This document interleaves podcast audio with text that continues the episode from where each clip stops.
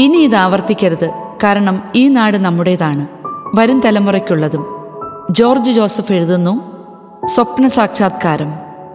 ആസുരമാർന്ന കെട്ടകാലത്തിന്റെ ഞെരിഞ്ഞിൽ മുള്ളുകളിൽ ചവിട്ടിയാണ് നാം ഇപ്പോൾ ഓരോ ദിവസവും യാത്ര ചെയ്യുന്നത്. അപ്പോഴൊക്കെയും മനസ്സിലൊരു പ്രത്യാശയുണ്ടാകും. ഈ ലോകം ഇങ്ങനെയല്ല വേണ്ടത്. ഇതിനൊരു മാറ്റം വരണം. കള്ളവും ചതിയും കൊള്ളയും കൊലപാതകവും അനീതിയും അക്രമവും ഒന്നുമില്ലാത്തൊരു ലോകമുണ്ടാകണം. മറ്റുള്ളവരുടെ വാക്കുകൾ സംഗീതം പോലെ ആസ്വദിക്കുന്ന ഒരു കാലമുണ്ടാകണം. നീതി മാത്രം കണക്കിലെടുത്ത് ഭരിക്കുന്ന ഭരണകർത്താക്കൾ. എന്നും നിയമങ്ങൾ കൃത്യമായി പാലിക്കുന്ന ജനസമൂഹം. തെറ്റു ചെയ്യുന്നവരെ ന്യായമായി വിധിക്കുന്ന ശിക്ഷാവിധികൾ. എന്നാലാകട്ടെ അവരെ കൊല്ലുകയും മർദ്ദിക്കുന്നതുമായിരിക്കരുത്. മനപരിവർത്തനം വരുത്തുന്ന രീതിയിലെ അവരെ കൈകാര്യം ചെയ്യാവൂ. തടവറയാകാം. പീഡനമാകരുത്. തടവറ കൊലയുമാകരുത് നീതി നിർവഹണത്തിൽ കിങ് സോളമനെ പോലെയായിരിക്കണം വിധി തീർപ്പുകൾ വാദിപ്രതിയാകരുത്. സോളമൻ രാജാവിന്റെ മുന്നിൽ രണ്ട് സ്ത്രീകൾ പരാതിയുമായെത്തി. അപ്പോൾ ജനിച്ച കുഞ്ഞിന്റെ മാതൃത്വാവകാശത്തെ ചൊല്ലിയായിരുന്നു അവരുടെ തർക്കം. ഒരു സ്ത്രീ പറഞ്ഞു ഞാൻ പ്രസവിച്ച കുഞ്ഞിനെ ഇവൾ തട്ടിയെടുത്തിരിക്കുന്നു. മറ്റവളാകട്ടെ അതിന് നിഷേധിച്ചുകൊണ്ട് പറഞ്ഞു. ഞാൻ ഈ കുഞ്ഞിനെ നൊന്തു പെറ്റത് തന്നെയാണ്.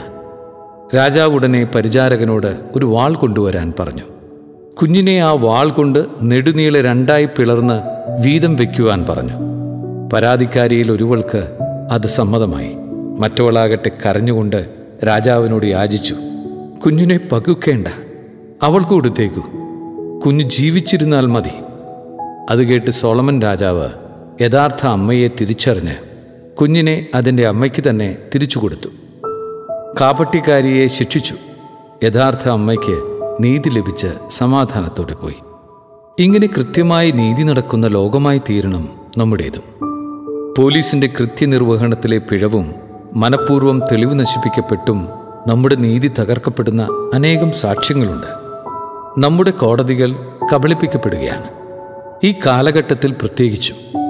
നമ്മുടെ കേരളത്തിലും ഉത്തരേന്ത്യൻ നാടുകളിലും എത്രയെത്ര കൊലയാളികൾ തെളിവില്ലായ്മയുടെ മറപിടിച്ച് രക്ഷപ്പെട്ടു കഴിഞ്ഞു ഇനി രക്ഷപ്പെടാനിരിക്കുന്നു.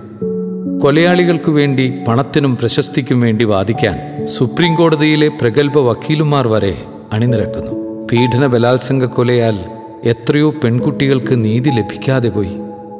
തെളിവില്ലെന്ന കാരണത്താൽ യഥാർത്ഥ പ്രതികൾ സുഖിച്ചു വാഴുന്നു. കുറ്റവാളികൾക്ക് നിയമത്തെ ശിക്ഷയെ ഭയമില്ലാതായിരിക്കുന്നു. രാത്രി പകലില്ലാതെ ഉറക്കമിളച്ചു പഠിച്ച് റാങ്ക് നേടിയ കുട്ടികൾ തിരസ്കൃതരും ഒരു യോഗ്യതാ മാനദണ്ഡവുമില്ലാത്ത നിരക്ഷര കക്ഷികളായവർ കൈക്കൂലി കൊടുത്ത് പിൻവാതിലിലൂടെ ജോലി കരസ്ഥമാക്കുന്നു. ഇതൊക്കെയില്ലാത്ത ലോകമുണ്ടാകണം. സത്യസന്ധതയും ആത്മാർത്ഥതയും നിറഞ്ഞ ഒരു ലോകം. അലസരാണ് നാം. നമുക്ക് ചുറ്റുണ്ടായിരുന്ന കൃഷി സംസ്കാരമില്ല. ചുറ്റിലും തരിശു ഭൂമിയാണ് അവിടങ്ങളിൽ കൃഷി ചൈതന്യം ഉണ്ടാകണം ഒരിഞ്ചു ഭൂമി പോലും വെറുതെ കിടക്കരുത്. വായുമലിനീകരണമില്ലാത്ത കരയും ജലവും മലിനീകരിക്കപ്പെടാത്ത ഭൂമി നമുക്കുണ്ടാകണം. പച്ചപ്പിന്റെ തണലിൽ ജീവിക്കുന്ന മനുഷ്യർ പരസ്പര സ്നേഹത്താൽ കരുതുന്ന മനുഷ്യരുടെ നാട്. പ്രകൃതി ദുരന്തങ്ങൾ ഉണ്ടാകുമ്പോൾ ഒറ്റക്കെട്ടായി സഹായത്തിനായി കൈകോർത്തിറങ്ങുന്ന മനുഷ്യരുടെ നാട്. സ്നേഹവും കരുണയും മനസ്സലിവും മതസൗഹാർദ്ദവും പാർശ്വചിന്തയുമില്ലാത്ത രാഷ്ട്രീയ ഭരണവുമുള്ള നാട്. ഈ സ്വപ്നമൊക്കെ യാഥാർത്ഥ്യമാകണം.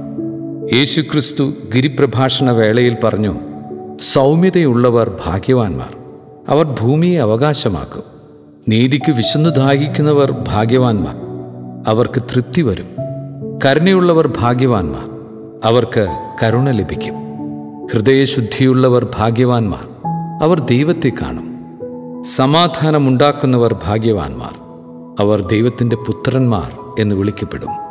നാം സമാധാനമുണ്ടാക്കുന്നവരായി മാറുമ്പോഴാണ് ദൈവത്തിന്റെ രൂപത്തിലും സാദൃശ്യത്തിലും ഉള്ളവരായി മാറുന്നത്. നമ്മൾ അങ്ങനെയുള്ള പുത്രന്മാരും പുത്രികളുമായി ഈ ലോകത്ത് നിറയണം.